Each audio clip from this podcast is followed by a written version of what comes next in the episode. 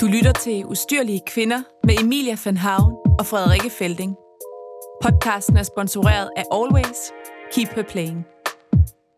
Kvinder har i tusindvis af år været styret af tre S'er. Skønhed, seksualitet og socialitet. Derfor eksisterer der i vores samfund en lang række forventninger til, hvordan kvinder skal opføre sig, præstere og se ud. Derfor har vi brug for mange flere ustyrlige kvinder, der ikke lader sig styre af samfundets forventninger til, hvordan man som kvinde skal være, men som til gengæld lader sig styre af deres egen lyst. Og det er det, denne podcast handler om.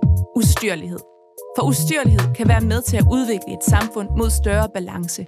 Derfor skal du i denne podcastserie møde en masse ustyrlige kvinder, som kan være med til at gøre dig mere ustyrlig.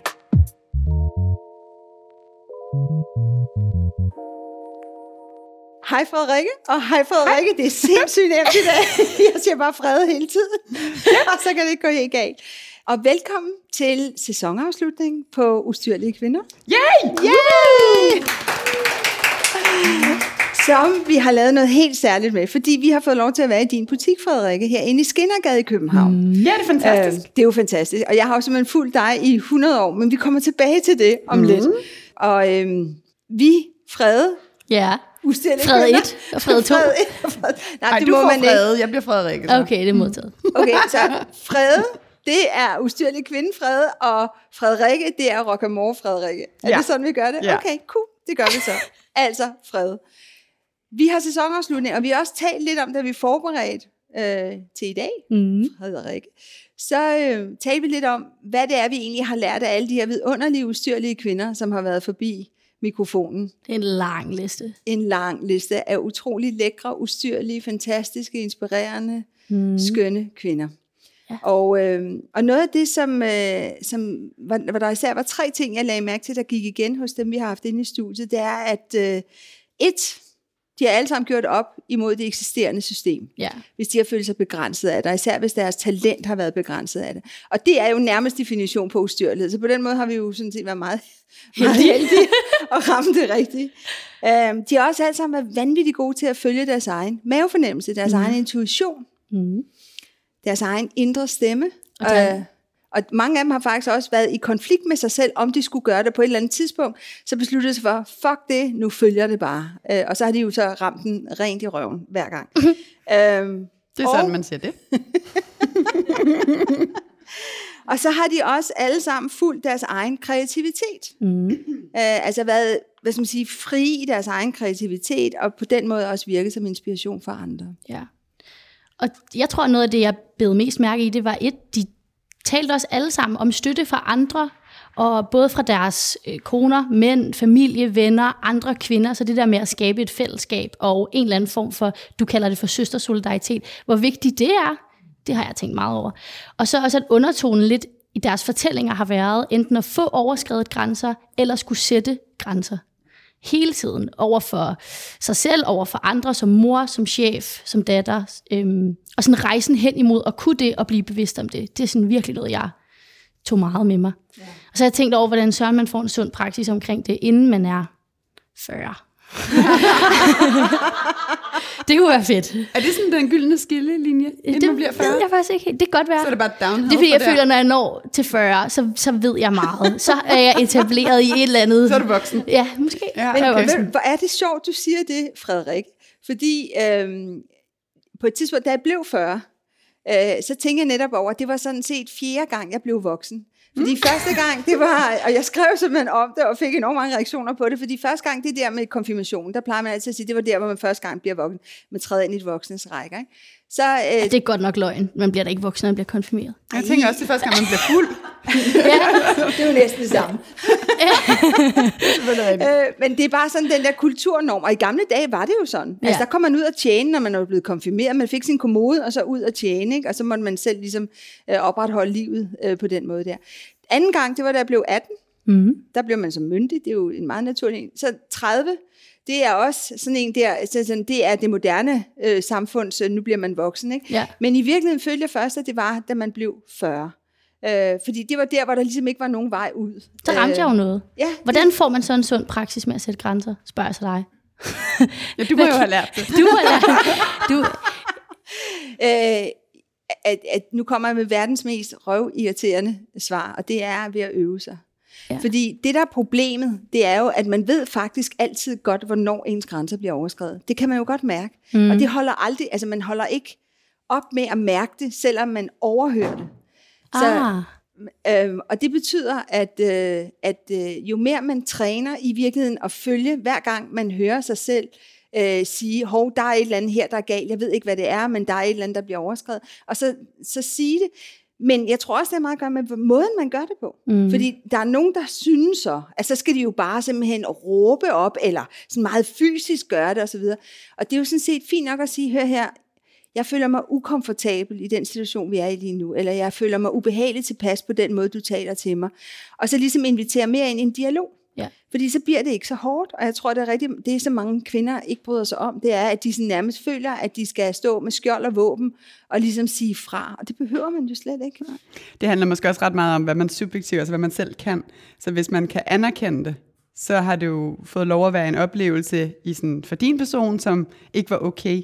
Og så ja. ved du næste gang, så kan du bedre forstå og anerkende, når den kommer igen, eller i hvert fald om genkende den.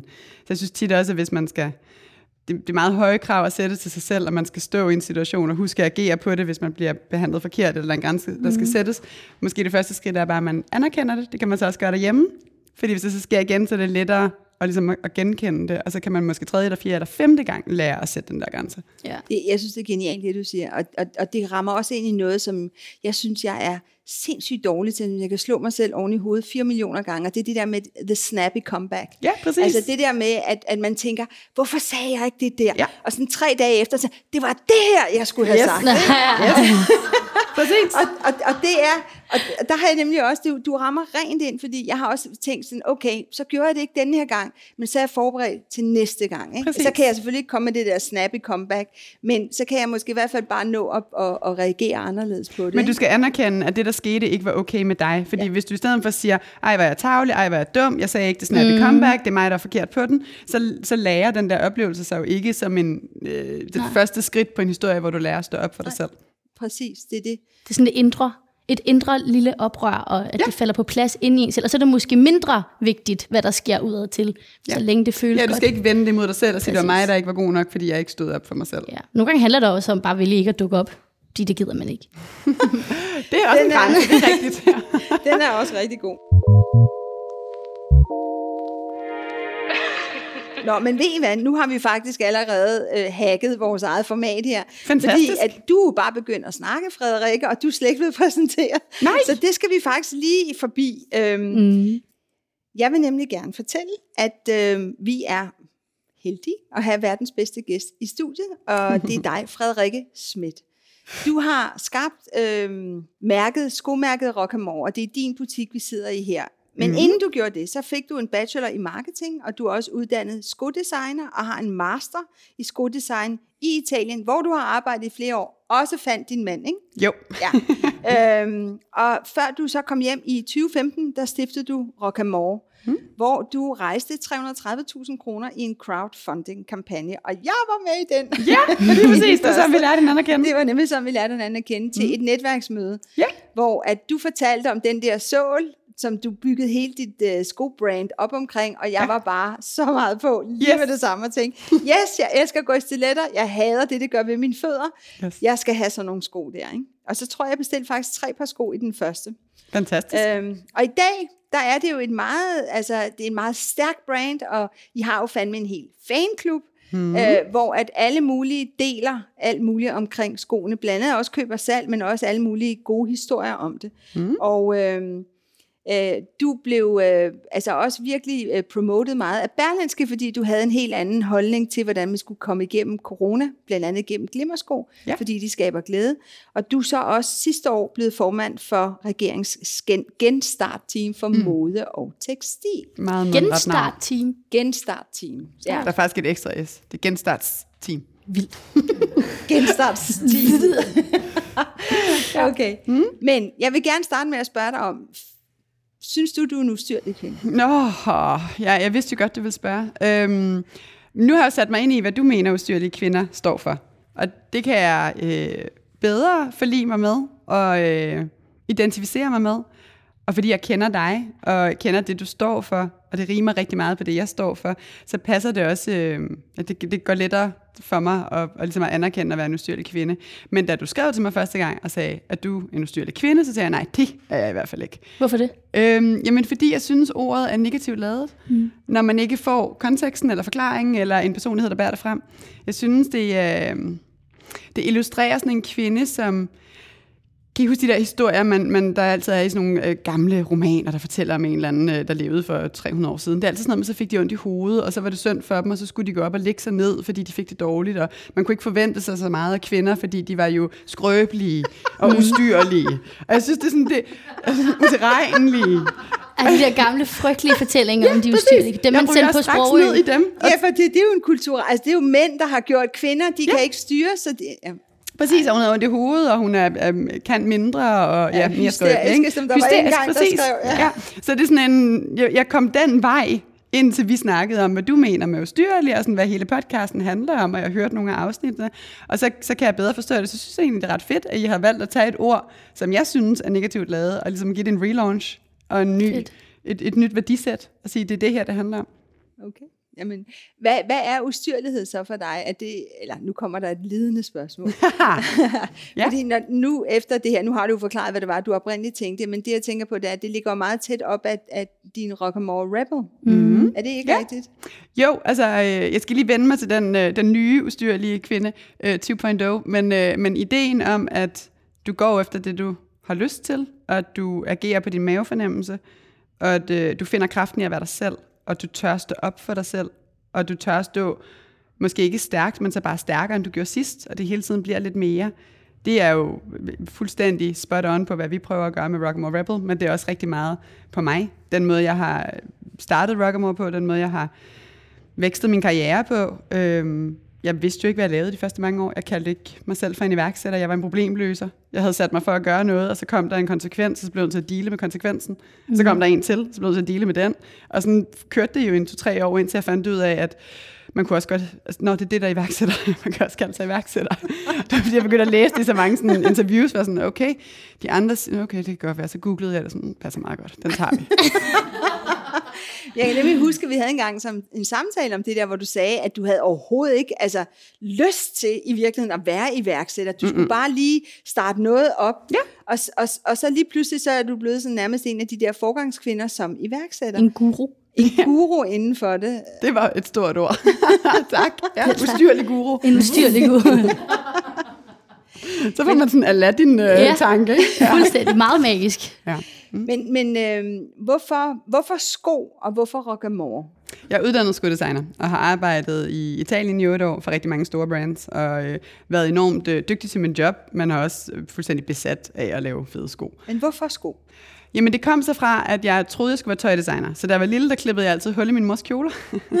Fordi jeg var populær. Ja, så populær. Hun har sådan en hel serie af kjoler med små firkantede huller i.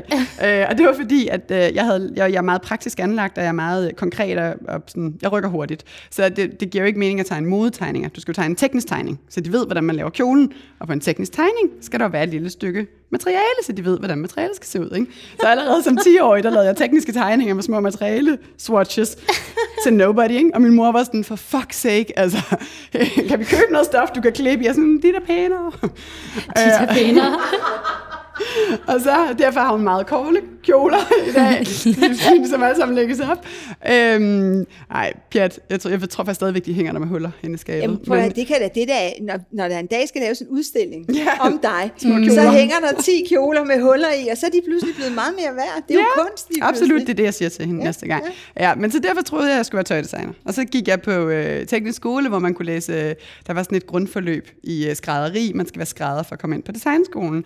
Og, øh, og der var sådan en... Øh, jeg kaldte, faktisk hele skolen kaldte hende tyskeren, hvilket er lidt tageligt, men hun var bare sådan kvadratisk, praktisk gut type, ikke? Sådan helt firkantet og sådan virkelig hardcore og meget, meget, meget svær at være sådan, arbejde sammen med, ikke? Alle var bange for hende. Var det en lærer eller en elev? Ja, det var en lærer. Øh, og hun skulle så lære os at lave jakkesæt, og der var bare ikke noget, jeg altså, ville mindre i verden, end at lave jakkesæt. Det er simpelthen dødens pølse. Så jeg stak af for de der timer. Jeg har altid været særlig god til at sidde stille. Så jeg stak af, og så fandt jeg ud af, at ovenpå, der var dem, som øh, blev uddannet til at være skomager. Mm. Og jeg var 15 eller 16, og de var sådan nogle pæne drenge dem der, med sådan store muskler, og det der med sådan en wife beater, Ah, og så stod man der, ja, ja, mening. og sådan en, en maskine, og sådan noget, og sådan noget bzzz, ikke? Der var noget, der var cool.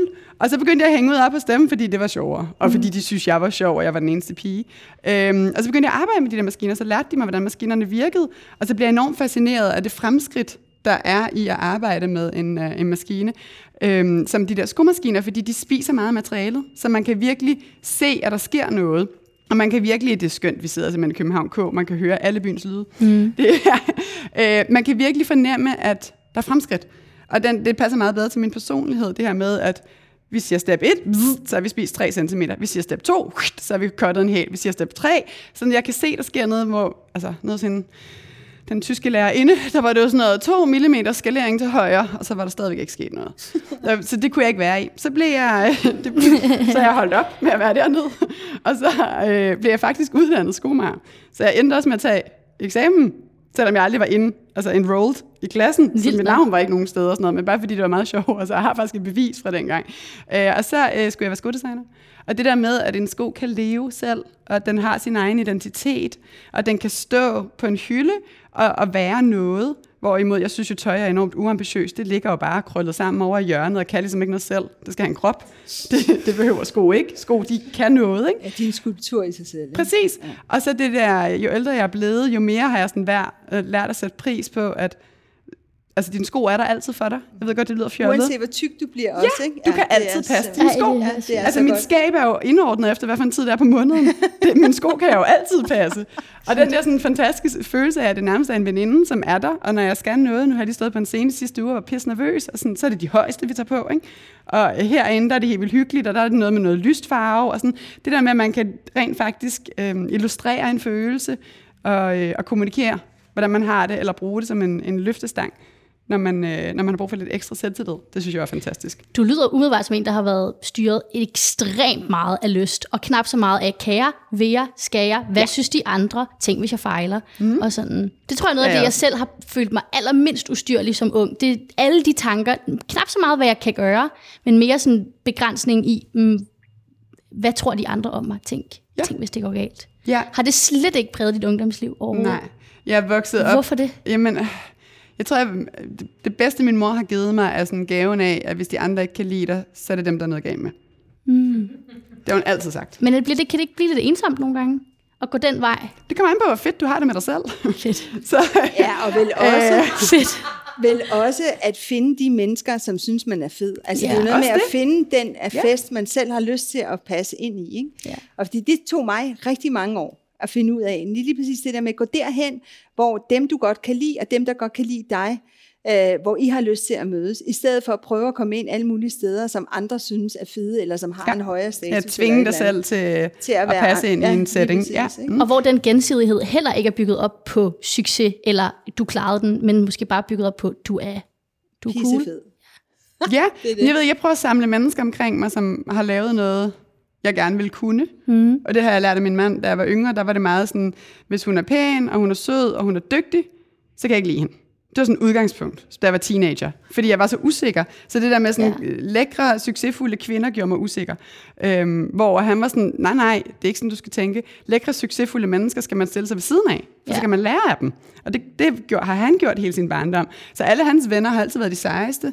Og så blev han nogle gange den sejeste, og så fulgte de andre ham, og så var der en, der var sejere, og så fulgte han dem. Og, og han er forsker, og sådan meget, øh, forsker meget biologi, og mener, at mænd ligesom har en større tilgang, eller de er mere vant til noget med en alfa han. De er mere vant til ligesom at følge et pack, og der er en, der ejer den, hvor kvinder er lidt mindre vant til, at der er en alfa hun. Vi vil alle sammen gerne være alfaen, så vi kæmper indbyrdes. Med hinanden. Med hinanden. Er det noget, du har oplevet sådan i din karriere? At skulle kæmpe med de andre? Ja, altid. Man kæmper altid.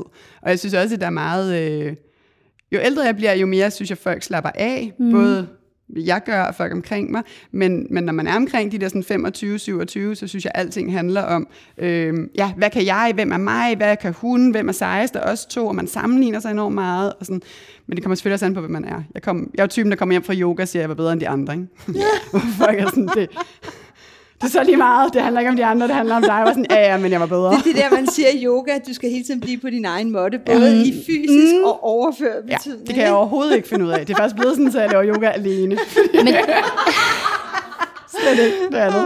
Nå, men Frederik, jeg vil faktisk gerne lige tilbage til det med sko. Ja, Fordi øhm, jeg havde på et tidspunkt for mange år siden et foredrag, der hedder For sex i de her sko. Ja. Fordi det netop interesserede mig rigtig meget, det her med sko. Hvad var det, mysteriet omkring sko var? Og derfor så vil jeg bare lige også komme lidt ind på øh, det her omkring mode, og om skoens historie, og om skønhed, som jo er et af de tre områder, vi taler om i ustyrlige mm-hmm. kvinder. Øh, fordi når man går ind og kigger på mode, så siger man generelt, at det handler om sex. Og det, det gør det virkelig, fordi mode handler i høj grad om, hvordan du fremstår. Og det vi har brug for, apropos biologi og din mand, ikke? det handler hele tiden om artens overlevelse. Og derfor handler det faktisk altid om, om vi er attraktive, eller om vi ikke er. Mm-hmm. Fordi når vi står på savannen, altså vi har jo stadig de der hjerner fra 250.000 ja, år siden. i høje ikke- hæle på savannaen. Ja. i høje hæle på savannen, ja. så, øh, så kigger man på det, og så ser man, hvis der kommer et eller andet øh, gående hen imod dig, er det noget, der vil slå mig ihjel, eller kan jeg slå det ihjel? Mm. Og hvis man så siger, at det kan, jeg kan slå det ihjel, så siger man, okay, kan jeg knalde det, eller kan jeg ikke knalde det? For netop at finde ud af, om jeg går over, altså videreføre arten. Og dernæst, så finder man så også ud af, om man er samme øh, køn, samme øh, alder, samme race, osv. osv. er vi ikke anyway. lige kommet langt, lidt længere fra det? Ja, det tænker I jeg dag, også, men tænker det jeg. er vi ikke, Nej, nej, jamen, jamen prøv her. Det er, jeg tror faktisk, vi har haft det med før, Fred. Det der med, at øh, kvinder, når de har ægløsning, og de går i byen for at score, så øh, øh, går de meget mere efter mænd, der har et højere øh, niveau af testosteron end gennemsnittet, fordi vi simpelthen er styret af vores biologi. Øh, og det er, fuldstændig, altså, det er jo fuldstændig vanvittigt. Vi tænker bare, fuck, alle mennesker har øh, nærmest uddannelse, Ja. eller kan klare sig selv i dag, men vores biologi trumfer altså mange gange umiddelbart. Jeg tror bare, jeg er enormt kritisk over for hele den biologiske forklaring, fordi jeg synes, den begrænser os på så mange andre måder og går hen og bliver en forbandelse og sådan. Hvem siger, at de biologiske fortællinger ikke også er sociale fortællinger, som vi også har skabt? Ej, nu er du rigtig, rigtig postkunst. Altså, ej, men det, du har Og det tror jeg, jeg vil bare holde fast i den, fordi Jamen, det, det bliver så farligt men, ellers. Nej, jamen det må du gerne. Men jeg synes faktisk, det er fedt at gå den anden vej og sige, okay, biologien styrer os mere, end vi måske er bevidste om. Og når vi så ved det, så kan vi så sætte os fri af den. Fordi mm. hvis du ikke tror, du er styret af den, så, så, så jo, er du jeg ikke tror, vi er styret, opmærksom men jeg tror, vi er lige så styret af alle de sociale forestillinger, vi har, som vi er af det biologiske. Og jeg tror, jeg tror ikke, jeg skældner så meget mellem. Jeg tror også, jeg ser de biologiske forklaringer. Det er jo også forklaringer skabt af mennesker om, om os selv. På en eller anden måde. Der er i Så hvert fald en selvfølgelig har videreudvikling af, hvordan det var Præcis. engang til, hvordan det er i dag. Altså, Præcis. Vi har jo fjernet første skridt, ikke? Sådan, kan jeg slå den ihjel eller ej? Det er kriminelt. Lige det så er det, jeg gør vi ikke mere. Jo, Ja. men det, man kan jo Kan også den eller ej? Det er Tinder. Så har vi ligesom Ja, men det var det, jeg lag, mente. ikke? Men, men det er jo Det var det derfor- med den sociale, sociale fortælling, at det er ligesom, at det, der, Der er også skaber den udvikling. fortælling. Ja, ja, men selvfølgelig er der jo udvikling. Ja. Selvfølgelig er der det. Men det er bare for at sige, at jeg synes faktisk, altså noget af det, jeg har lagt mærke til, undskyld, jeg har lagt mærke til mest, det er, at det moderne menneske generelt undervurderer biologien på alle lederkanter. Hvad fordi kan det vi så tror, at tage det med? fordi vi tror, at vi kognitivt kan styre alting. Øhm, og det kan vi Hmm. slet ikke. Altså, vi styrer Jamen, meget mindre, end, end, end mange af os tror. Og derfor vil jeg bare gerne have, at vi ligesom er opmærksom på biologien også. Og det er vi også, når vi taler om sko, mode. om mode og æstetik. For eksempel ved man fra meget forskning omkring æstetik, at det er fuldstændig afgørende for vores øh, livskvalitet. Og æstetik har til alle tider været en overlevelsesstrategi for menneskeheden. Mm-hmm. Øh, hvor det alt for ofte bliver over, altså set som overfladisk forskyndelse, så har det simpelthen en direkte indflydelse på, hvordan vi har det, hvordan vi overlever, fordi vi er sansende væsener. Ja. Og æstetik kan være med til simpelthen at ændre dine emotioner. Altså, og det er derfor, vi går ud og køber nye sko, når vi er kede af det, og bliver glade i en periode efter. Det, jeg synes, der er interessant omkring mode, er også, at... Øhm, at generelt, så øh, en ting er, at mode handler om sex. Det handler også rigtig meget om symboler, sociale signaler, om drømme, hvem jeg kunne blive til, hvis jeg lige pludselig iført mig de og de sko, eller det og det tøj. Ej, den kender man Øh, godt. Det er der, ja. hvor man køber de for små jeans, og så tænker man, en dag, der får jeg dem på. Ellers så står du op hele aften. Det problem har man ikke med sko. Det kan også bare være strategisk. Ja. Det er lidt akavet, hvis alle sidder ned, og man så selv står der. Jamen, det kan du bare. Du begynder ikke, bare at danse. Omkring. Der må Jamen, være du skal noget. bare danse, så, så behøver så det jo... Ej, der så er ikke bliver man mange, der også lidt sidder slankere Ja, undervejs. så, så kører det. Jeg har ikke nogen Øhm. jeans, så jeg kender ikke, øhm, Ja. kender ikke problemet. Begår mig kun i kjoler. Til gengæld er jeg ikke enig i, at man klæder sig på for et seksuelt øh, værdisæt. Men jeg kommer tilbage. Nu Vi kommer, får du lige det, lov til det blive kommer, ja, fordi nu vil jeg sådan, de komme med den der lille afhandling Ja. omkring Ja, sko jeg kan og høre mode. det. Vi har ja. en retning her. Ja, ja, Ja. det har vi. Øhm, det, der er interessant, synes jeg også, det er, at tøj i høj... Altså for det første, så har tøj altid været der. Klæder har altid været der. Og de første klædedragter var faktisk piercinger, tatoveringer og penisfutterater. Øh, jeg ved ikke helt, hvem de egentlig var for, når det kom til det. Var selvfølgelig mænd, der havde dem på, men hvorfor de havde penisfutteraler på, det har jeg ikke Hvad en helt. futural? Futural, det er sådan et, et, øh, et, øh, hvad hedder sådan noget, et... øhm, Lændeklæder?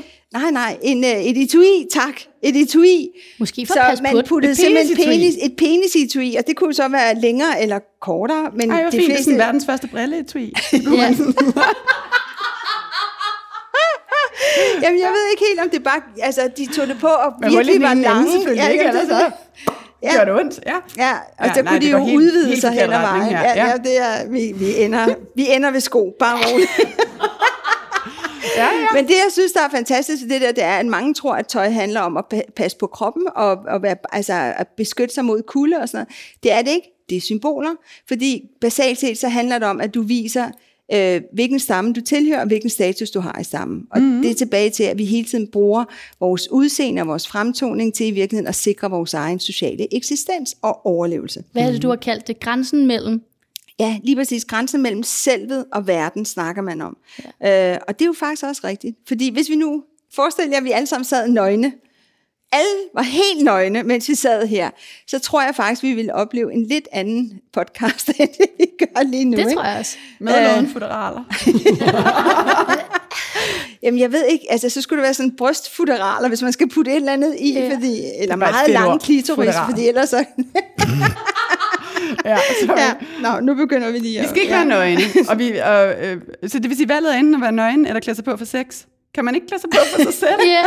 Jo, altså, og det er jo noget af det, man har fundet. For eksempel med undertøj lavede man noget forskning på et tidspunkt, hvor at man troede, at kvinder tog øh, smukt undertøj på, købte smukt undertøj for at være lækker over for mænd. Det var det aldrig, det var altid for sig selv. Hvem var det, der troede det? Det giver da ikke Mænd. mening. Ja, lige præcis. Vi Mænd. ved da alle sammen godt, hvorfor man køber pænt undertøj. Og, og jeg, jeg synes, man også køber pænt tøj, eller jeg klæder mig i hvert fald på for mig selv. Og Ja. da, dengang jeg var 25, handlede det om, at jeg skulle i hvert fald være lige så pæn som hende den pæne over i hjørnet. At det handler om veninderne. Ja, lige Ja. præcis. at Man sådan, der var en standard, man gerne ville følge med, ja. fordi man gerne ville være en del af det der hold. Ikke? Ja. Øh, og nu handler det bare om, at man skal have det fedt med sig selv, når man går ud af døren, fordi ellers så performer man dårligere. Ja. Det er meget simpelt. Men det er æstetikkens betydning for vores velbefindende, og det er derfor, jeg bliver så træt, når folk snakker om æstetik som bare overfladisk forskyndelse. Ja, nej, det er det ikke. Jeg er enig. Det er, det, er, det er det bestemt ikke. Men det jeg tænker på, og det jeg synes, der er så fedt, det er navnet på din, dit skomærke. Hvorfor hedder det Rockamore? Fordi de har faktisk også noget at gøre med alt det her. ja, hvad betyder det? Rocka betyder et fort, og mor, det betyder kærlighed. Så det er et fort af kærlighed. Mm. Og det kan være et fort af kærlighed for dig. Sådan, så det er noget, der beskytter dig mod verden og hjælper dig med at stå stærkere. Eller det kan være et fort af kærlighed, som er modsætningen til alle de torturkamre, man kunne kalde andre sko. Ej, hvor fint. Ja, Er det ikke fint? Fordi det er sjovt, jeg har, også, tak. jeg har også tænkt meget på sådan, jeg har altid været lidt allergisk over for at gå meget feminin klædt. Og jeg tror, det er, fordi jeg er meget feminin i min person altid, og derfor har jeg måske brug for at komme lidt mere over mod det maskuline, for at føle mig i balance, fordi mm. det synes jeg er rart.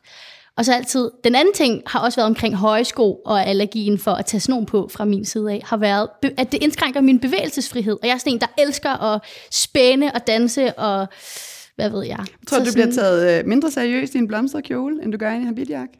det kommer an på, hvad konteksten er. Ikke her, men til Ej. møde med min, til, men møde til et møde med en revisor eller lignende.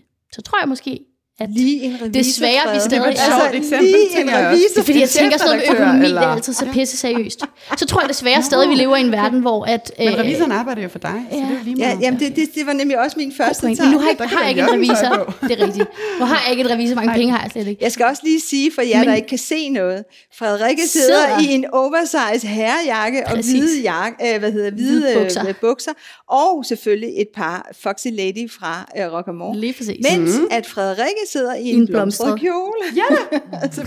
Præcis. Der er altid Men- blomster eller penge på. Men det tror jeg mere også har noget at gøre med at prøve at finde balancen i mig selv, som ligger meget sådan, ja.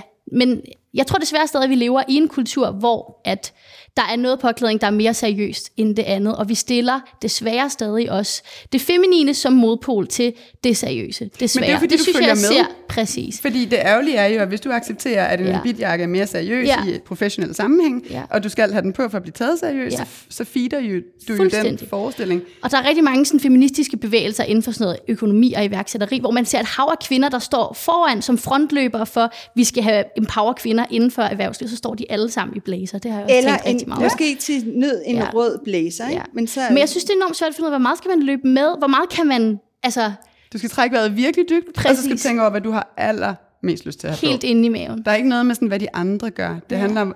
Tilbage til det, jeg sagde før. Ja. Du skal have det fedt med dig selv, når du går ud af døren. Ja. Og hvad Det- det, kræver det så for at have det fedt? Jeg har det aldrig fedt i bukser, for eksempel, Nej. så jeg har vildt et par bukser. Og jeg har det fedt i det her i en blomstret kjole, så det er jo også... Det er også har okay. du Du, må bare nogensinde kun... haft en blomstret kjole? Ja, dem har jeg mange af. Men så tag et par støvler på. Det er også okay, men du skal bare tage det på, fordi du, du selv synes, det er Ja. fedt. Det skal ikke være, fordi du synes, at revisoren, Ja. eller mener, at revisoren tror, at du er useriøs, fordi du har klædt dig feminin. Lige præcis. Og Det det, er den der derfor. cirkel der. Og det tror jeg netop er ustyrlighed for mig. Det er at komme ind til det der, hvad synes jeg selv, og hvad har jeg adopteret et eller andet sted fra. Det er mm. godt nok svært at praktisere. Jeg vil gerne fortælle en historie om Angela Merkel, mm. apropos det med seriøsitet. Hun, Og kvadratisk praktisk. Godt. Øh, se, den lander der, og det er faktisk... Det, Ej, det var også savligt. det var faktisk Angela er virkelig sej. tavligt, ja, fordi, altså, og det har ikke noget med dig at gøre, men fordi det ligger i tiden. Ja. At hun bliver nemlig meget, ja, hendes øh, diamantposition med hænderne. Øh, men det, der er interessant, det var, at hun var med til åbningen af Oslos Opera for nogle år siden, hvor hun optrådte i en utrolig nedringet øh, galakjole, hvor man så hendes utrolig flotte barm. Hvis jeg havde siddet ved siden af hende under middagen, så havde jeg simpelthen kun siddet og kigget ned i hendes kavalergang. Så flot var den.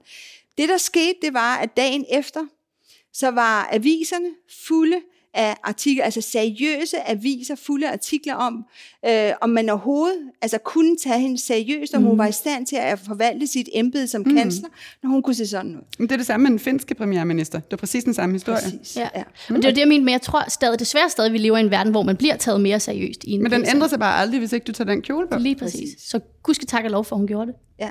Ja, eller Men hvad tror- fra, at hun bagefter gik rundt i Ja. kun de der firkantede Ja. jakkesæt i alle mulige... Hun De har reagerede mødt så meget modstand. Hun reagerede forkert. Hun ligner nu et plantonekort af jakkesæt mm. i alle mulige farver. Ja, men det er hele tiden den der firkantede, øh, Præcis. hvor man ikke ser hendes barm, for eksempel. Og der er ikke noget personlighed. Nej. Og Men man hvad ved tror ikke, hvem I? hun er. Man Nej. kan ikke mærke hende. Du, hun ligner bare det, hun altid har lignet, og hun Ja. ja. ligner alle mændene.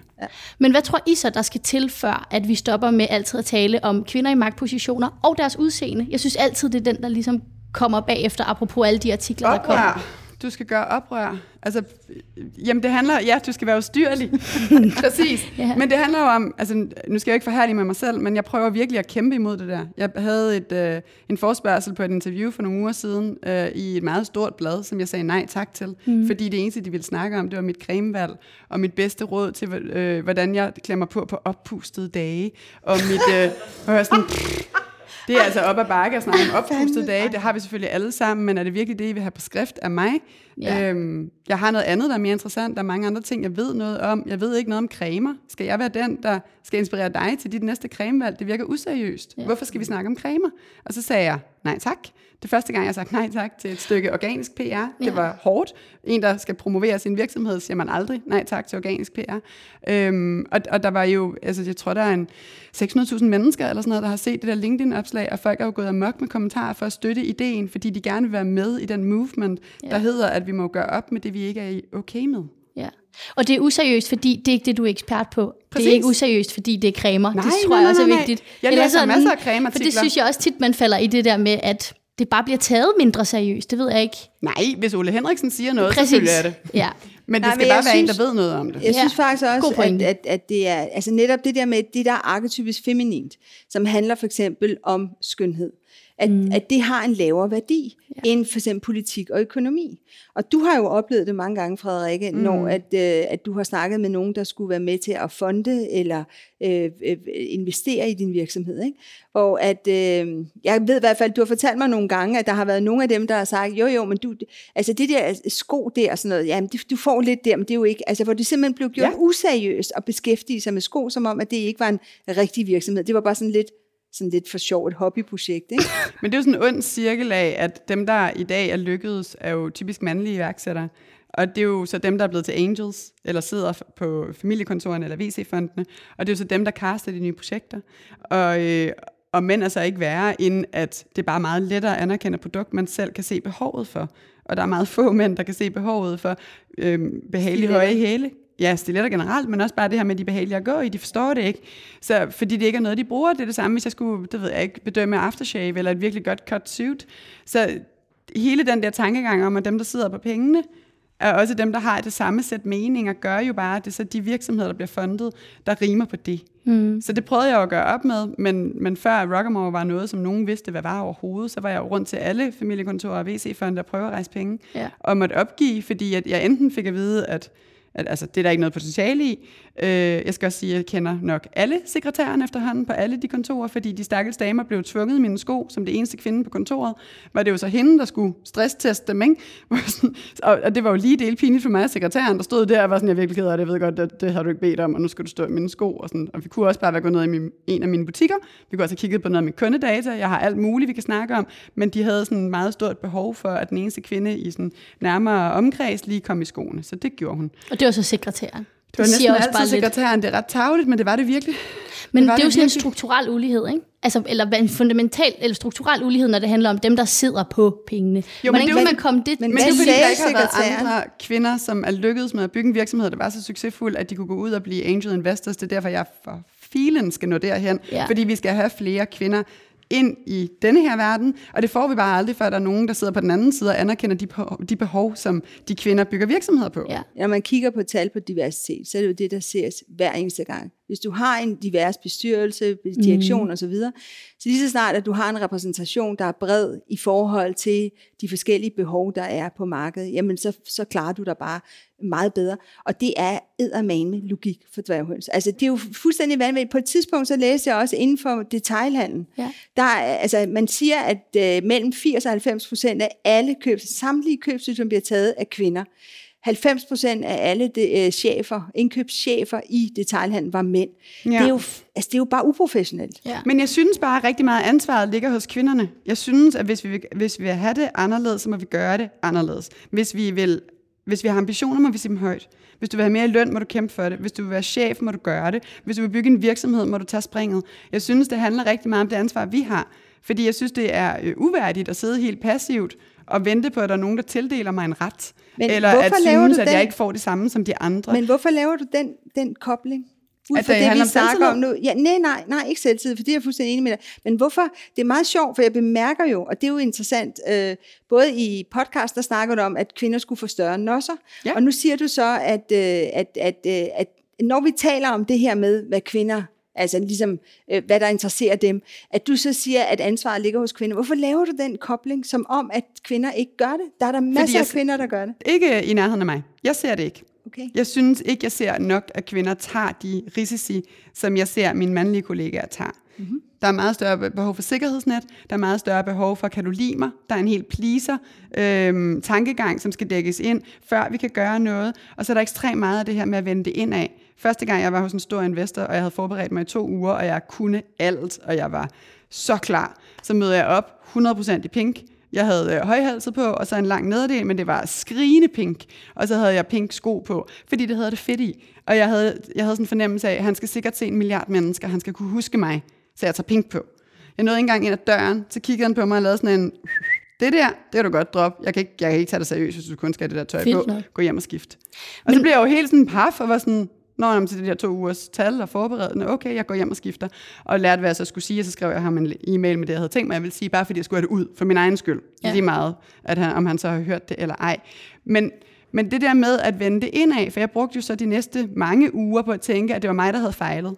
Nej, hvor var det også dumt at tage pink på. Hvad havde jeg egentlig også forventet? Jeg skulle da bare have taget en habitjakke på. Hvad bilder jeg mig ind og tro, at jeg kan alt muligt andet? Det er da også min skyld. Det er mig, der er dum. Det er mig, mig, mig. I stedet ja. for at vende det ud af at sige, at han er da bare en idiot. Men jeg kom, Ja, jeg er helt enig. Man kan bare se at tænke, når du taler om risikovillighed. Alt det, i min optik, er jo også indlejret i alt muligt strukturelt, i form af, at der er stadig mega ulige barselsvilkår, for eksempel. Mm. Apropos det der med, om kvinder er mindre risikovillige end mænd, jamen måske det er også, fordi kvinder i rigtig høj grad Jeg er bare så træt af, at vi altid skal Jeg ved ende det der, godt, jeg ved det fordi godt. det er sådan noget, vi kan gøre noget ved. Jeg ved er jeg, enig, og men- det skal være men bedre, skal- men det er politikerne, der skal gøre noget. Præcis, og jeg synes bare, det er så vigtigt at få det med, når du nu siger at vende det ind af, gør man jo også, fordi man ikke har blik for, okay, hvad er det for et system, jeg er en del af, som også er uretfærdigt i forhold til min position som kvinder. Det er ikke for at lande den der, men det er for at sige, der er med med også brug for noget altså, politisk aktion i forhold til, at kvinder... Vi har da alle dage kunne øh, skabe forandring nedefra og op. Vi har da alle dage kunne samle et flertal og lave en forandring, der bliver lyttet Ja. til. Men hver gang vi snakker om kvinder og ligestilling, så bliver der snakket om barsel. Ja, Og det er som ja. om, det er det eneste sådan, år, vi ikke kan ændre på. Ja. Og det er, sådan en, det er sådan en irriterende kamp at tage hver gang, fordi jeg er fedt, du og jeg kan godt blive enige. Ja. Der er bare ikke noget, der har ændret sig. Siden Hvorimod, da, hvis du ja. og jeg bliver enige om noget andet, Ja, for så kunne det være, at det kunne skabe en- rent faktisk Helt gøre sikkert, en forskel. helt sikkert. Så lad det der barsel stå Ligge. over på sidelinjen, og det er fedt, vi er enige, det skal være bedre. Ja. Men lad det stå, indtil de andre gør noget ved det, og så brug din energi på der, hvor du kan rykke ved noget. selv, så sådan Ja. den personlige aktion, man kan Og gøre. det er et fantastisk cue Ja. til øh, det næste, jeg gerne vil snakke om, nemlig det her med, at øh, i ustyrlighed, der ligger øh, seksualitet som det andet, og det er jo ekstremt nært knyttet til vores kreativitet, og er der noget, som du i hvert fald i høj grad er, så er det kreativ. Mm. Og du gjorde det også her under coronakrisen, hvor du netop lavede et opslag. Altså først så gik du ligesom med den der dommedags øh, øh, følelse, som jo bredte sig meget hurtigt under den første øh, nedlukning. Ja. Men den, øh, hvad skal man sige, det opslag, så lavede du et opslag på LinkedIn. Ja. Og det, der er interessant selvfølgelig, det er jo, at LinkedIn er det der utrolig tørre, kedelige businessnetværk, som jo slet ikke er så tørt og kedeligt længere, som det mm. har været. Ikke? Øh, der lagde du op et, et billede af dig selv med glimmersko på, Ja. hvor du sagde, at øh, alle vil gerne være der, hvor festen er, og det hele bliver sjovere med glimmersko. Mm. Øhm, og der gik du jo i hvert fald imod den der seriøsitet, den der pink og forståelse af dig selv. Prøv lige at fortælle lidt mere om, hvad der skete der. Jamen, jeg tror, det handlede mest om, at øh, jeg havde brug for sådan en pick-me-up. Altså, det var for hårdt at sidde i den der tankegang om, det er helt noget lort, verden lukker ned, alting stopper, din virksomhed er færdig, kunderne er smuttet, der er ikke nogen penge, altså, vi skal alle sammen dø, det, altså, det kan ikke blive værre. og jeg var sådan, pff, det får vi jo ikke ændret verden på, hvis vi alle sammen ligesom går ind og ned ad den vej, ikke? og det gjorde alle. Og det er fair nok, alle havde deres grunde, men det giver bare ikke mig energi. Så hvis jeg skulle have noget energi til at ændre på noget, og det er jo mig, der står i front for vores virksomhed, og det er mig, der sådan skal have de andre med og peppe dem op og sige sådan, det er det her, vi gør, det er det her, der bliver fedt, og nu skal vi, og sådan noget. Så skulle jeg have noget energi. Og glimmersko er meget, øh, ja, nu siger jeg banalt, og så kommer du efter mig, men det er bare sådan meget lavpraktisk og hyggeligt, og noget, vi ikke ligesom rigtig øh, behøver at bruge så meget energi på, mm. men man bliver i rigtig godt humør af det. Der er ikke, det er fuldstændig umuligt at være i dårlig humør i glimmersko. Ligesom det er fuldstændig umuligt at være i dårlig humør i, i blomster, eller i pink, eller i andre fede sådan, farver, fordi det, det skaber glæde, og det er fedt at have på. Så hvis vi alle sammen, i stedet for at fokusere på det, vi ikke har, kunne begynde at kigge på, hvad kan vi selv komme med, tilbage til diskussionen Jeg skulle lige til at sige det. Hvad kan vi selv tage med til festen? Hvad kan vi selv Ja. skabe? Hvad kan vi bidrage med? Så begynder det at blive sådan et energipustespil, hvor der er for meget energi, og det er fedt, for så kan folk eksekvere. Hvorimod det andet, det suger bare energi og, Og skaber negativitet. Ja. Det kan Passivt faktisk, jeg tænkte lige over lige før, apropos hvorfor det er, vi kan blive lidt allergiske, eller hvorfor du bliver allergisk over for det med, det altid ender med barsel, eller altid ender med noget strukturelt. Så bliver, man, så bliver kvinder også i den retorik et offer for et system. Mm. I ja. retorikken, Og ikke? så sidder vi stille og venter. Ja. på at få tildelt en rettighed. Ja. Så jeg kan meget godt lide projekter omkring, hvad kan vi selv gøre? Ja. Du fik overbevist Frede. Det er, altså, Ja. det er stort. Det er meget Men jeg synes stort. alligevel, det, altså, at det strukturelle er godt nok også vigtigt. Jamen, det, det er ikke, fordi det ikke er vigtigt. Ja, det, hvorfor jeg, er det forstår jeg. det Du kan bare ikke gøre noget ved det. Ja. Ja, hvorfor lander det altid Det er nok en kombi, ikke? Det er begge dele, og, og netop det personlige oprør er jo mange Mm. gange med til at ændre strukturen. Ja. Så, så, altså, og, og du kom jo netop med det opslag med til faktisk at ændre strukturen for rigtig mange. Altså, der var ja. mange, der selvfølgelig købte. Jeg var også herinde. Jeg gik hele vejen hjemmefra og herind for at hente sko to eller tre gange. Ja, fantastisk. For ja. netop, både for at støtte dig. Altså det, ja. det var det også, fordi jeg tænkte, der er simpelthen så mange, der har brug for ekstra støtte lige nu. Det havde vi og, også. Og, og i stedet for at vente et halvt år, når alting åbner igen, Ja. kan de så godt gøre det nu. Ikke? Ja. Og det var også en fed undskyldning for at købe sko. Ja. Altså det vil jeg, slet- vil jeg også Det gerne fantastisk, sige. og det endte Men- med at blive til sådan et, uh, en movement, der flyttede, der er ja. opereret under hashtagget, som vi fandt på, uh, When the world sucks, glitter rocks. Mm. Ja. Og det er jo sådan brugt mere end 2.000 gange på Instagram, og folk bliver jo glade og tager billeder af sig selv glimmer, og, og det er jo alt fra glimmer neglelak til glimmer sko, og så kan du sige, det er overfladisk og ligegyldigt, og hvad du vil. Men hvis det gør folk glade og skaber energi, så er det det værd. Jamen tilbage til æstetikken. Ja. Det er aldrig overfladisk. Det er aldrig overfladisk. Altså det, er, det er i hvert fald en af de ting, jeg synes, vi virkelig bliver nødt til at gøre op med. Ja. Æstetik er aldrig overfladisk. Det er det virkelig ikke. Det Jeg ændrer. Ja. Jeg tænker bare, er et spørgsmål til jer to, når I nu taler om glimmersko. Tror I på, at mode, æstetik, kald det hvad man vil, kan skabe fundamental forandring? Eller er det Ja, starten af en da. proces? Nej, prøv nu at kigge på øh, korsettet. Korsettet, Ja. hele tankegangen omkring, at kvinder skal holdes fast og ikke have for meget frihed, og det er vigtigt for os, at, at øh, vi ved, hvor vi har dem, og hvis hun bliver hysterisk, skal hun gå op og lægge sig, og Ja, hele hovedpine, hele den der tankegang, ikke? det var jo det, man brød fri af langsomt, og det var jo det, der sådan nærmest startede hele kvinderevolutionen, Hmm. re- revolutionen, som ledte til, at kvinder fik stemmeret i omkring 20'erne, tror jeg. Ja. Startede i hvert fald, og hvis du kigger på, hvor vi er nu, der er vi jo også altså i 20, 20'erne, der er det igen den her revolution, og man siger jo, at tiden typisk gentager sig selv 100 år senere. Ikke? Så vi, vi kører egentlig mm. næste chapter af samme fortælling. Vi vil frigøre os, vi vil have ligestilling, vi vil have flere rettigheder. Den her gang synes jeg i hvert fald bare, at det handler om, at vi vil tage det selv, mm. og at det tidligere handlede om, at vi skal ændre en struktur. Ja. Så ja, det er selvfølgelig jumping point, men det er en driver. Men det var interessant, at du, du nævner det med korsettet, fordi det kom meget fra La Belle Époque fra 1890 til 1910, mm. hvor kvinder havde minimum 20 lag tøj på. Det er jo sindssygt. Øh, Udover det, så havde de også ofte langt hår, altså ned til numsen minimum, og paryk oveni, og en stor hat, og de har knapstøvler på, og ofte også en eller anden parasol eller paraply, de gik med. Ja, for kvalme. Øh, og det var sådan, mm. kvinder kunne bevæge sig. Og det vil sige, at hele den der altså, indsnøring, øh, indsnørede selvfølgelig også hele deres personlighed. Og så ja. var det så, at sådan en som Coco Chanel mm. gik ind og tog mandens undertøj, som var sådan noget jersey, elastisk stof, og begyndte at lave tøj med det og frisat kvinden. Og en af de ting, man snakkede om også med Charleston, det elsker jeg, den historie, det var, at, øh, at da man lavede de der Charleston-kjoler, Charleston kjole. Charleston-kjoler, det var dem, der var uden, altså hvor man simpelthen var lige op og ned, og som var løse, og som man kunne Det var de danse til i. sådan nogle perlekæder hele vejen rundt om, og så har de sådan en lille hår ligesom mig, og sådan en lille bånd, for eksempel. Ah, Ja, jeg er helt Og der var, ja, og korsettet, det røg af, ikke? Man havde ikke korset på, så man kunne danse Charleston, ikke? Mm. Øh, og man havde de der T-rem-sko på, som var nogle af de første, du lavede, kan jeg Ja. huske. Øh, Så var en hyldst til den periode, fordi det netop handlede om at frigøre sig selv. Fedt. Jamen, nå, det vidste jeg ikke. Fantastisk, ikke? Og det, der var så interessant også, som de sagde, det var, at så kunne man stå bag skuret og have sex op af, af, af væggen, fordi man skulle ikke af med 400 stykker tøj, inden det var. Så der var den der usyrlighed. forestilling. Ej, ja. Så det er meget sjovt, og det var nemlig en af de ting, der var faktisk omkring ustyrlighed. Det var jo, at de var seksuelt frigjorte. Ja. Øh, fordi Ja, så var der krig, og så døde alle mændene, og så Ja. blev kvinderne nødt til at komme i job, fordi ellers kunne samfundet ikke køre, så lavede vi cykelbukser, fordi ellers så kunne man ikke komme Lige på cykel, præcis. og, sådan, Ja. og så begyndte der jo at ske noget aktivitet. Ja. Sejt. Og kvinder begyndte også at gå i sportsko, Ja, det er rigtigt. så de faktisk ja, Ja, ja. ja. kunne bevæge sig, ikke? og ikke havde de der elendige knapstøvler, som ingen kunne gå i, øh, og som var enormt øh, svære at have Og på. så ikke? 100 år senere lavede jeg de der knapstøvler behagelige at gå i, så vi kan komme tilbage til dem. Lige præcis, fordi æstetikken er faktisk ret smuk, ikke? Ja. Ja. Jeg synes bare tit, jeg genkender det, at jeg godt kan have tanken om, ej, jeg bliver frigjort, hvis jeg. Og så tager man noget på, men det er jo også en måde at afprøve forskellige ting på. Og så kan man godt føle sig lige så fastlåst på alle mulige andre parametre indad til, selvom man gør noget, som umiddelbart skulle frigøre en udad til. Ikke? Og så tænkte jeg sådan, mm, hvor meget kan det sætte sig ind af, det man gør ud af? Øh, og hvor, hvad sker der egentlig, hvis den sådan, frigørelse og den ustyrlighed bliver hængt op på noget materialistisk? Egentlig. Jamen, det er jo sådan helt lavpraktisk. Prøv at overveje, hvor stramme er dine jeans i dag? Har særlig noget at gøre med, hvor meget du kan trække vejret. Mm. Hvor meget du kan trække vejret, eller hvor dybt du kan trække vejret, har noget at gøre med, hvor roligt du snakker, hvor dybt du snakker, ja. og hvor lang tid du har til at tage beslutninger, før du siger noget. Ah. Så du bliver rent faktisk klogere af at trække vejret. Hvis du ikke kan trække vejret, så er der jo lukket af til hele den del af dig. Så ligger du oppe i stemmen, din stemme bliver lys, og du taler hurtigere, og du har ikke øh, husket at tænke over, hvad du sagde, inden du sagde det, fordi du skal bare skynde dig at sige en hel masse. Mm. Så det er bare sådan en lille bit ting, men det handler om, at næsten alt kvindetøj er jo et eller andet, der strammer Der her. strammer på maven. Ja. Så den skal man være opmærksom på. Det er ikke, fordi man ikke skal have det på. Jeg har stramme strømpebukser på. Men man skal bare være opmærksom på at huske at, at ligesom trække vejret ned i maven, fordi ellers så performer jeg dårligere. Det er også et helt andet take på det, end det. Jeg arbejder meget med børn og unge, hvordan de har det. Ikke?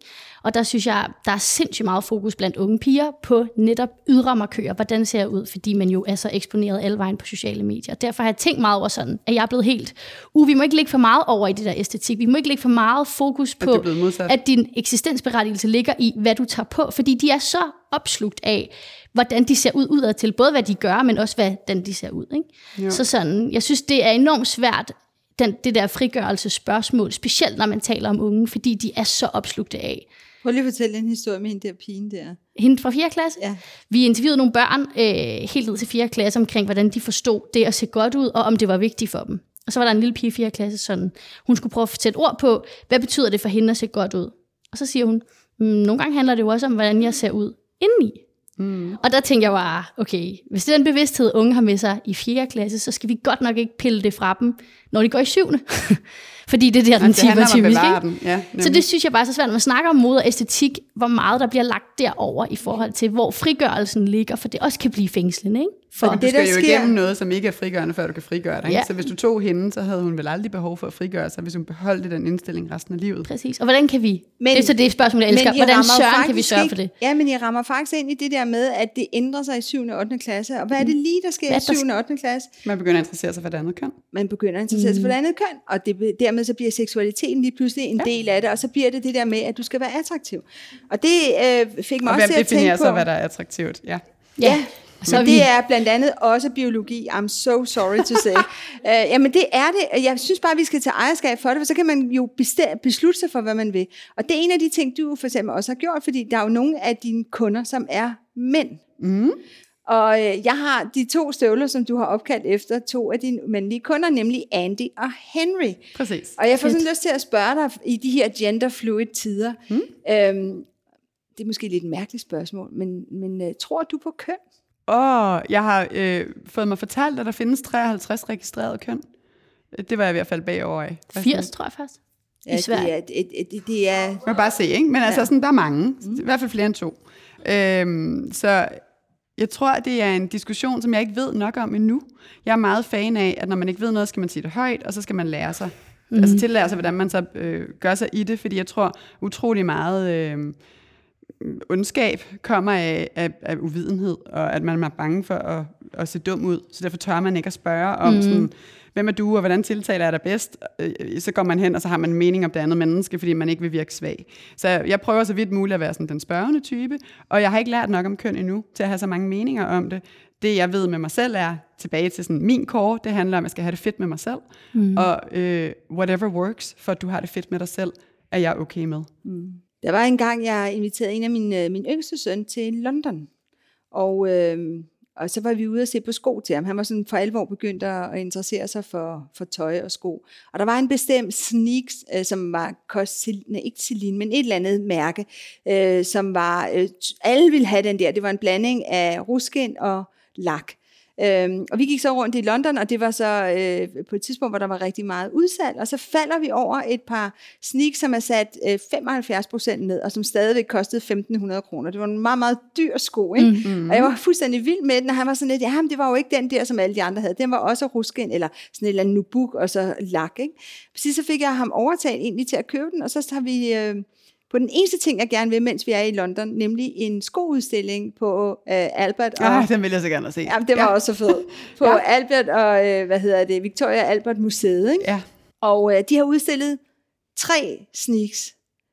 Og en af dem var den, vi lige havde købt. Nej, hvor fedt. så du har god sådan scouting øh, Ja.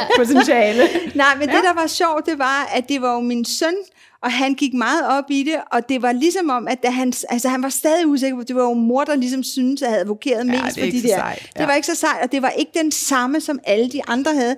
Den adskilte sig fra de andre, selvom det jo var ret begrænset. Hvor meget mm. kan en sneakers adskille sig, når det var sådan nærmest bygget op over det samme liste, ikke? Øhm, Uh, nej, nej, der er milliarder og millioner ja, versioner, ja. Lige præcis, det, det, er, altså, det er jeg med på. Men, men for sådan en, jeg tænkte bare, jeg tror han var 13 på det tidspunkt, eller sådan et eller andet. Ikke? Men da den så var på museet, så havde den jo fået det der sociale stempel af, at den ja. sådan set var god nok. Ja. Øh, og det jeg bare tænker også, når, når, når du har mandlige kunder herinde, mm-hmm. øh, som jo i den, altså det er jo noget mere øh, modigt, vil jeg nok sige, i forhold til den sociale orden, den almindelige Mhm. kulturelle forståelse af mænd, at de går ind og køber stiletter, øh, i forhold til at købe en sneak. Øh, Altså hvad- dem, der ved noget om sko, ved jo, at de er opfundet, de høje hæle er opfundet til mænd. Præcis. Øhm, det er så nok ikke en historie, man sådan leader med, når man går ind til et selskab, hvis man har høje hæle på, men det kunne man jo gøre, hvis man var mand og havde lyst til at gå i høje hæle, at de er opfundet til, at man kan holde fast på stigebøjlerne. Meget klassisk, simpelt. Der skal ligesom være noget der. Ej, Hmm? Så du kan sætte dig fast ind i stigbøjlerne. som gammel ridepige, jeg, så burde vi da også have reddet rundt i stiletter. Det havde Ja. da været kanon. Ja, kan du bare se, der var indgangen. men øh, men, men så, altså, de opfundet simpelthen, det er en ting. Noget andet er, hvad sådan, samfundet så har besluttet sig for er rigtigt og forkert. Fordi siden der har vi så taget det væk og sagt, det er kvinder, og det er noget med, at vi skal være skrøbelige igen, og vi skal stå usikkert, og vi skal ikke have for meget frihed, og det er bare det moderne korset, i hvert fald dem, der er 14 cm og meget, meget smalle, ikke? fordi de ikke giver dig noget bevægelsesfrihed. Øhm, og så er der nogle så har jeg forsøgt at lave dem bedre, og det er der nogle både mænd og kvinder, der identificerer sig med. Og de mænd, som går i mine sko, er øh, faktisk, hvad jeg ved af, alle sammen heteroseksuelle. Mm. Så det handler egentlig ikke om at, at anerkende en form for seksualitet. Det handler om at have det fedt med sig selv. Som er igen tilbage til, hvordan jeg mener, at alle mennesker performer bedst, hvis de kan finde ud af, hvad det er, de har det fedt med. Og, og Anders har det fedt med at have høje hæle på, og Anders øh, har to børn og er tandlæge, og har tidligere været gift og er heteroseksuel, ikke fordi vi skal udstille Anders, men, men måske bare fordi han bliver symbolet på noget, som er øh, meget mere nuanceret, end hvis du bare i citationstegn er øh, homoseksuel eller mm. kvinde. Altså sådan, ligesom om det er stereotyperne, det har vi vendet os til, yeah. homoseksuel må godt gå i høje hæle, så synes jeg, det er jo fantastisk, at der er nogen, der slår et slag for, at mm, jeg er jo bare mig, jeg er jo bare Anders, og jeg vil Ja. gerne gå i høje hæle. Men det er det, jeg mener med de sociale fortællinger, for vi snakker om den samme type sko, de høje hæle, ikke? Mm. Og igennem tiden er der så været tusind forskellige sociale fortællinger om, hvad kan de, hvem skal have dem på, og hvad kan det afspejle af seksualitet, kreativitet, udtryk. Så det handler jo i bund og grund om, i min optik, og grunden til, at jeg sådan går lidt i opposition til det biologiske, er jo fordi, det, vi kan jo godt skifte brille, vi kan godt skifte social fortælling, selvom skoen er den samme, eller selvom Ja, selvfølgelig, men du har et udgangspunkt, og udgangspunktet vil altid være biologien. Så bygger du vel videre på det, og sætter en social foranstaltning op, der kan ja. ændre en retning. Det Ja. handler også meget om kultur. Præcis. Hvor du lever henne, ikke? Ja. Hvordan du klæder dig, hvad religionen i det land er, og hvordan de, hvem der styrer det. præcis. Topstyret, bundstyret, autoritært, eller ej. Men Hvor det- meget frihed er der? Mm, Det, der også er interessant, når vi lige præcis snakker om hæle, det er jo, at det altid også har været knyttet til social status. Mm. Fordi for eksempel de røde hæle, det var jo noget, som i høj grad blev, øh, blev moderne under øh, solkongen, Ludvig den 14. Ja, det er rigtigt. Hvor, det kun, hvor han ligesom sagde, det er kun adelen, der må have røde hæle. Ikke? Og det var ligesom en social markør, man kunne bruge. Eller i det gamle Asien, hvor man havde de der meget høje træsko, som ligesom stod på sådan nogle stylter, som i virkeligheden var lavet til, at de fine damer ikke skulle få skidt og lort fra rendestenen på sig, så de ligesom kunne gå højt hævet over det. Ja. Så der ligger jo meget af det der i det. Plus at stiletten, altså selve stilethælen, er jo kun fra 50'erne og blev opfundet af Roger Vivier. Som Uh, det er der mange meninger om. Der er mange forskellige, der mener, der har opfundet at der har opfundet. Ja. Ja. Men yes, det var, Men det var omkring 50'erne. 50'erne, Ja. at man gjorde det, hvor man puttede, øh, hvad hedder det, øh, metal ind i hælen. Så Øh, den ikke blev mindre og mindre, jo mere du gik. Lige præcis, ja, og sådan også, at den kunne, øh, ja, den kunne holde det der tryk på to ton, eller hvor meget det er, når, ja. når den er så smal for enden. Ikke? Ja. Øhm, og den er jo opfundet, eller hvad hedder det, opkaldt efter den italienske dolk, der hedder en stiletto, som er sådan en meget, meget tynd dolk. Og i Nikita-filmen, og det synes jeg er så fedt, der bruger hun jo faktisk en stilethæl som et våben, hvor hun slår en mand ihjel med sin stilethæl. Så nu ved I det. Så det Hvis kan man det er, også. når man skal Så hjem det kan man fra, fra byen og blive overfaldet, så kan man bare bruge sin stilethæl det er slut med de der nøgler mellem fingrene. Vi Ja. tager bare skoene i hånden. Ja, man skal bare have skoen i hånden. Og, ja, Ja, og hun er ikke den synes jeg, vi der går en, en forkert retning Ja. igen. Men det, det er fair. vi var enige om sådan det første, det der med, med at slå ihjel eller ikke slå ihjel, det er kriminelt. Ja, det har vi parkeret. Ja. Nej, nej, jeg snakker kun som et forsvar. Ja, ja. Det er jo kvinderne, der i større udstrækning bliver slået ihjel. End, Så Emilia, videre. Ja. Ja. Noget nej, nej, nej. Jeg synes, det er, det er vigtigt. Jamen, ved du hvad, faktisk, Frederikke, jeg synes faktisk, det er vigtigt. Fordi mm. en af de ting, man snakker om, når vi snakker om kvinder og skrøbelighed, mm. så bliver det lagt op på noget, hvor at vi ligesom skal gøre os mindre bevægelige, mindre eller mere forsvarsløse. Ikke? Og i virkeligheden, så handler det jo om at tage magten til sig og sige, okay, jeg ved godt, hvordan jeg vil fremstå. Så ja, det kan godt være, at jeg tager penge på, og han siger sådan til mig, så kan du sige, okay, altså, er, er, er du professionel eller er du uprofessionel?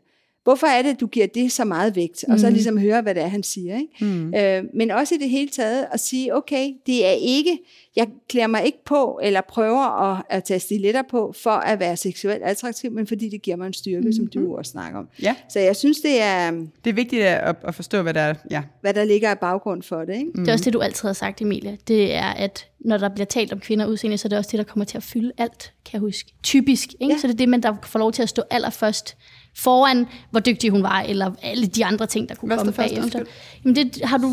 Ja, skønhed. Jamen, Ja, det- skønheden, udseendet, er det det, der bliver lagt allermest vægt på? Er det sådan rigtigt? Ja, det hvis en kvinde er Ja. smuk, så er hun smuk plus alt muligt andet. Ikke? Ja. Hvis en kvinde ikke er smuk, så er hun ikke smuk plus alt det andet. Ikke? Ja, det er svært, der Øh. fokus i høj grad ligger, ikke? Ja. Tit. Møder man i hvert fald. Men hvem tror I definerer det? Er det kvinderne eller mændene? Det ligger i kulturen. Godt spørgsmål. Er du sikker? Ja, Fordi, 100. altså, jeg har da stadig sådan en radar, som jeg, jeg kan da anerkende kvinder på en, en skala, Ja. som min mand aldrig har hørt om. Ja. Altså, Ja. Hvor jeg er sådan, ej, hende vil jeg gerne være. Eller nu er jeg jo så blevet ældre, så nu er jeg jo meget venligere, ikke? end dengang jeg var 26 og var sådan, hun er helt sikkert dum. Nu er jeg meget mere sådan, hun er helt sikkert spændende, jeg vil gerne lære hende at kende, fordi ja. jeg er blevet mere selvsikker selv, så jeg kan rumme det. Men, men den der skala har min mand overhovedet ikke. Altså han, han lægger slet ikke mærke til, jo, hvis hun ligner, altså sådan, Marilyn Monroe. Ja, de kalder dem Velina i Italien, ikke? dem der har bi- bikini på i nyhederne. Sådan, altså hvis hun er den, så, lægger han mærke til det, ikke? Ja. øh, men, men ellers ikke. Altså sådan, jamen, de findes jo. Velina er, det er jo sådan noget, man bliver trænet til, og så er der konkurrence to gange om året, nej, hver andet år, undskyld, og så vælger de en, øh, en mørkhåret og en lyshåret Velina, og deres eneste job er at være i nyhederne og i de der sådan, talkshows, sådan aftenshowet-agtigt. Så står de ude på siden af verdens bord, og ligesom er, er lækre, og så danser de startdansen og slutdansen, som er sådan noget, og det er sådan Ej. nogle små hotpants og sådan en lille bitte ting, og det er altid noget med at hoppe. Det er helt vildt. Det er altid noget, hvor jeg bare sådan, hold nu op med at hoppe. Og det vildeste er, at de der udtalelser, altså hvor de sådan skal vælge sig konkurrencerne og sådan noget, der møder mødrene op, og den største ære, det er, at din datter bliver valgt. Fint. Det, det er den Ja, altså, vildeste vi selv- kultur. Ja. ja. Men så er der jo rigtig mange, der ser nyhederne kun på grund af Velina. Er? Klart. Det, det kunne jo være, at TV2 News skulle snakke om Ja, det. ja. Altså, men så, så synes jeg, de skal have en mand og en kvinde Der på står hver side. samtidig. Ja, der står og hopper samtidig. Ja, Kåre? Kvist i den ene ende, ikke?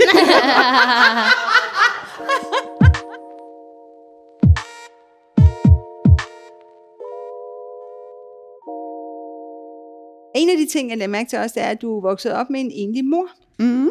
Som jo i den grad har sat dig fri fra starten af, givet dig en masse ansvar, stolet på dig, sendt dig ud i verden og, og tænkt, det klarer du nok. Øh, hvad har det betydet for dig, at du har haft en mor på den, altså der, har, for, at der ligesom har opfattet dig på den måde? Jamen, jeg er jo ekstremt egenrådig, og jeg stoler rigtig meget på mig selv, og har altid gjort det. Så kan jeg være usikker på mit udseende og, har mig, og mine kompetencer, men jeg har aldrig nogensinde været usikker på, at den beslutning, jeg tog, ikke var den rigtige i øjeblikket. Øhm, og det handler om, at vi jo altså, vi øh, backpackede, da jeg var 14 igennem Europa, min mor og jeg, og, og endte jo sådan nogle sindssyge steder. Altså Napoli Banegård i 90'erne. Ej, det var ikke- midnat, ikke? det var ikke det godt. dummeste sted, du nogensinde kan finde på at opholde, og så står der sådan to lyse, blåøjede tøser op fra Norden, ikke? og ikke kan finde deres hotel. Aha, det er så dumt. Uh, så vi har jo endt i sådan nogle situationer, hvor, hvor altså, der er jo ikke rigtig andet at gøre, end at finde en løsning, og du kan jo ikke gå i panik, for det er der ikke tid til. Så jeg har lært ligesom, at sådan, så dealer vi med det. Vi er her, der er ikke nogen af os, der taler italiensk. Jeg har hvidt tøj på, lyst hår, og min mor står ved siden af. Vi må finde nogen, vi kan du ved, bygge fællesskab sammen med, der kan køre os et eller andet sted hen. Og ham her, han virker god, og så fandt vi en mand, vi troede, jeg synes, vi kunne stole på, og så øh, ud af det blå. Så kørte han os på et hotel, så viste det sig, at man kunne stole på ham, og han var venlig, og vi stadig ikke kender ham i dag. Men, men det er sådan en, der har været rigtig mange af sådan nogle situationer, hvor at hun har stolet på, at det havde, jeg, det havde jeg styr på. Den kan jeg løse. Det er ikke noget problem. Ja. Øhm, da vi var, øh, jeg kan huske, da jeg var 12, der er min veninde og jeg ville til Berlin, og så tog vi til Berlin øh, med morens, øh, min venindes mor havde en, en veninde, der boede i Berlin, ikke? så skulle vi bo hos hende. Og der var bare så meget forskel, fordi min veninde, hun skulle ringe hjem hver dag på det samme tidspunkt, og, og forresten nogle dage to gange. Ikke lørdag skulle hun ringe to gange. Øh, jeg snakker ikke med min mor i otte dage. Og, øh, og vi nåede ikke toget hjem, så vi var heller ikke på stationen, da de skulle komme og hente os. Og min venindes mor gik i spagat og ringede til politiet og alle myndighederne. Og øh, min mor tog hjem for at, at høre, om ikke jeg havde lagt en besked på telefonsvaren. Hvilket du havde. Og det havde jeg. Toget er forsinket fra den der payphone i Berlin, ikke? for det var jo før telefonerne. Ikke? Toget er forsinket, vi kommer i morgen. Done. Så, og helt roligt. Ingen Spørgsmålet- problemer. Spørgsmålet om den selvstændighed, unge mennesker bliver frataget sig lidt. Det ved jeg, du taler meget om, når du holder foredrag om de unge, Emilie. Men det kan jeg godt nogle gange savne, den der selvstændighed, og få banket den ind i. Fordi ja. vi bliver passet så meget på af vores forældre i kærlig mening. Men det er ikke mange beslutninger, jeg mine forældre ikke har været inde over, eller haft en mening om, eller lige skulle for, forklare mig, hvad Præcis. kunne der potentielt være udfald på det, du nu vælger, unge dame. Præcis. Ja, så det der med at stå i en situation, ikke, eller blive sat i en situation, og så skulle løse den, det gør jo både, at du mærker, at der er nogen, Ja. der stoler på dig, Ja. men du har også en fed oplevelse med, at du rent faktisk løste den. Du kan godt lykkes med at løse noget selv. Mm. Og den der sådan, det vokser jo så. Ja. Så bliver du lidt sejere, lidt sejere, lidt sejere, Ja. og så tør du lidt mere. Hvorimod du aldrig starter ja. med at stå Ikke fordi du behøver stå i Napoli til midnat i 90'erne, vel? Men altså, hvis du aldrig starter med at stå et sted, hvor du tror, det her, det kan jeg ikke, og ligesom kommer mm. over det, så kommer du jo aldrig videre. Så du er blevet bygget op indenfra, ikke? Jo, det tror jeg, så er jeg usikker og dårlig til alt muligt andet, så det er ikke sådan, altså, det er ikke fordi, man overtager verden, bare fordi man kan finde ud af at komme på hotel. når man jeg tror faktisk, det kunne være en meget sjov verden, hvis du overtog den. Det vil jeg sige. Der ville være meget mere glemmer, for eksempel, og det meget helt sjovere. Ja. Frederikke, har du et, øh, et godt råd til, til ustyrlighed til andre? Ja, måske. Altså, jeg tror, det handler rigtig meget om, at man tør at stole på sig selv. Den her tankegang om, at man, øh, man kan mærke sin mavefornemmelse, og at man ved, hvad det er, man gerne vil. Det der med at trække vejret mm. og øh, mærke efter. Det er sådan nogle klichéer, som folk har taget og puttet på reklamer, og derfor så stoler vi ikke på dem mere, men de er jo rigtige. Altså sådan mærk efter, og så gøre det, du gerne vil gøre, og så bare anerkende det, hvis du gør noget forkert. Fordi det har jeg kæmpet meget med. At jeg, jeg har været virkelig god til at vende ting indad og skælde mig selv ud og slå mig selv oven i hovedet. Og jeg endte også med at gå ned med stress, fordi der var så meget. Jeg havde så mange sådan, forventninger til mig selv, og jeg synes, alle havde forventninger til mig. Jeg kunne ikke overskue at leve op til dem, jeg kunne ikke forstå det, jeg kunne ikke være i det. Og det må det være, fordi jeg ikke var stærk nok. Men så langsomt får den vendt til, sådan, det er ikke mig. Det handler om at splice det ud i nogle bidder, som man kan være i, eller det handler om at sætte nogle forventninger, som er realistiske, og så gå efter det, som du tror på. Og så respektere sin mavefornemmelse, det er noget, jeg altid prøver at slå et slag for. Men, men sådan helt lavpraktisk er en mavefornemmelse jo den del af hjernen, der ikke har et sprog. det er jo the limbic brain. The limbic brain har aldrig lært at tale. Og derfor så kan den ikke kommunikere til dig med en tanke, som du kan høre ind i hovedet, men det kan kommunikere til dig med en følelse. Og så siger vi maven, fordi det er en af vores største områder. Men det handler egentlig ikke om maven, det handler om hjernen. Og når man ved det, så burde man anerkende, at en mavefornemmelse i citationstegn har lige så meget værdi som en tanke. For mm. begge dele af hjernen, der prøver at sige noget til dig, de kommer bare frem på to forskellige måder. Ja. Yeah. Det synes jeg var et fantastisk Helt godt råd. Vildt. Og så tænker jeg på, nu er vi så sindssygt heldige at have en masse vidunderlige kvinder her i butikken, som måske, tak, som måske øh, har lyst til at stille et, øh, et spørgsmål til, øh, til Frederikke, øh, tænker jeg mest. Mm. Øhm, ja. Det er mere sådan generelt til, hvad jeg snakkede om i dag, men jeg kommer til at tænke på de her skønhedsidealer, som modverdenen sætter. Øhm, hvordan kan mode så samtidig også være øh, frigørende for kvinder? Altså jeg synes jo, det giver mulighed for at larme på den fede måde. Så altså, hvad du tager på, gør jo, at du bliver lagt mærke til. Og så kan du selv skrue op og ned for, hvor meget du gerne vil lægges mærke til. Øh, men det er jo også rent strategisk ret smart. Altså jeg vil sige, igen det her med, at det ikke er synd for kvinderne. Mænd er jo øh, bundet af, at de ofte skal have sådan mm. 50 Shades of Blue på. Ikke? Det er det eneste, man kan tillade sig, altid jakkesæt. Ikke? Jeg har jo altid en farve på til events, øh, når jeg står på scener, eller når jeg er til events, for så kan folk huske mig. Det var hende med det der mærkelige tøj, eller hende med det grønne, eller hende med det lyserøde, eller whatever. Så det giver dig en status det giver dig også, jeg synes i hvert fald, det giver dig et større råderum, en større frihed, fordi når du kommer i noget, som larmer i situationstegn lidt mere, så har folk allerede en forventning om, at så er du sådan en, der griner højt, eller har det sjovt, eller du ved, godt kan tåle lidt sort humor. Altså sådan, så det er ligesom, om du allerede har fortalt noget af dig selv, som kommer før dig. Så det giver mig noget mere bevægelsesfrihed, sådan rent mentalt. Jeg synes også, at, at det har rigtig meget at gøre med, at du tager den plads, som du har lyst til. Øh, for at kunne bidrage med det, som du synes er vigtigt. Ikke? Det er jo virkelig meget det. Og så det der med at kunne udtrykke sig selv. Tilbage til, at æstetik er ikke bare overfladisk forskyndelse, det er i den grad et udtryk for ens egen kreativitet, ens egen værdisætning også. Fordi vi ved alle sammen, at øh, hvis vi har en, øh, en god tøjdag, ikke, øh, så stråler vi bare på en anden måde. Vi har en anden selvsikkerhed, vi tager en anden plads osv. Så, videre. så det betyder virkelig meget, at vores tøj er i overensstemmelse med det menneske, vi selv føler, vi er, eller det menneske, vi gerne vil blive. Fordi tøj skaber virkelig, altså klæder skaber folk, siger man, ikke? men det, det, det giver jo noget selvtillid. Ikke? Ja, du havde et spørgsmål? Ja, jeg havde et spørgsmål om, at øh, du for nylig at, øh, har gjort mange tanker omkring bæredygtighed. Mm. Er det for at få æstetik til at være mere spiselig og mindre overfladisk? Man siger, at den er, den er ikke bare smuk at gå, gå i, den er også bæredygtig. Så helt i gamle dage, for 5-6 år siden, der handlede det om, hvad ligger der på en fabrik? Øh, hvor meget grønt materiale er der? Hvor mange grønne sko kan jeg lave? Den sko, som Frederikke har på, øh, kommer fra de kollektioner, hvor vi kunne lave 100 par eller 80 par, og så var der bare ikke mere materiale. Det var min bæredygtige tilgang, for jeg var et lille brand. Det begrænsede meget, man kan, når man ikke har særlig meget mhm. cash. Øhm, så vi startede der. Så øh, jo større jeg er blevet, jo mere prøver jeg at sætte en agenda for, hvad man egentlig kan, og hvad jeg synes, man skal gøre, når man laver mode. Fordi det handler jo ikke om behov. Hvis det handlede om behov, så havde du og jeg to på sko og en frakke. Det, det handler ikke om behov. Så det handler jo om noget... Ej, men det er jo emotionelt. At du, ligegyldigt hvad du har købt næsten af tøj og sko, så er det jo emotionelt. Du har jo ikke rigtig brug for så meget. Mm. Så det er jo fordi, det opfylder noget andet for dig. I mit tilfælde håber jeg jo, at det opfylder selvtilliden, eller at du bliver glad, eller du føler, det glimmer, eller du gerne vil være en del af klubben, eller whatever. Men hvis du gør det, så skal du også vide, at verden har ikke unlimited ressourcer. Så dem vi har, dem skal vi passe på. Og det du køber skal være det bedst mulige. Så vi inddeler, nu er vi langsomt ved at inddele hele kollektionen i tre forskellige bæredygtige linjer. Øhm, og der er øh, fokus på vand, og der er fokus på træer, og øh, vi har sko, der er bionedbrydelige. 99% af dem bliver brudt ned til jord, skulle du have lyst til at grave dem ned ud i haven. Øh, og så har vi... Øh, så har vi For det er det, man gør med skoene. Ja, man altså, jeg har her. faktisk gravet et par ned i min mors have, fordi jeg skal teste, om det er rigtigt. Om det er rigtigt. Så de ligger der, Sejt. de har ligget der nu i ni måneder. Lige om lidt, så skal vi ud og grave dem op og se, om det rent faktisk var 99 procent, som der står på det der certifikat.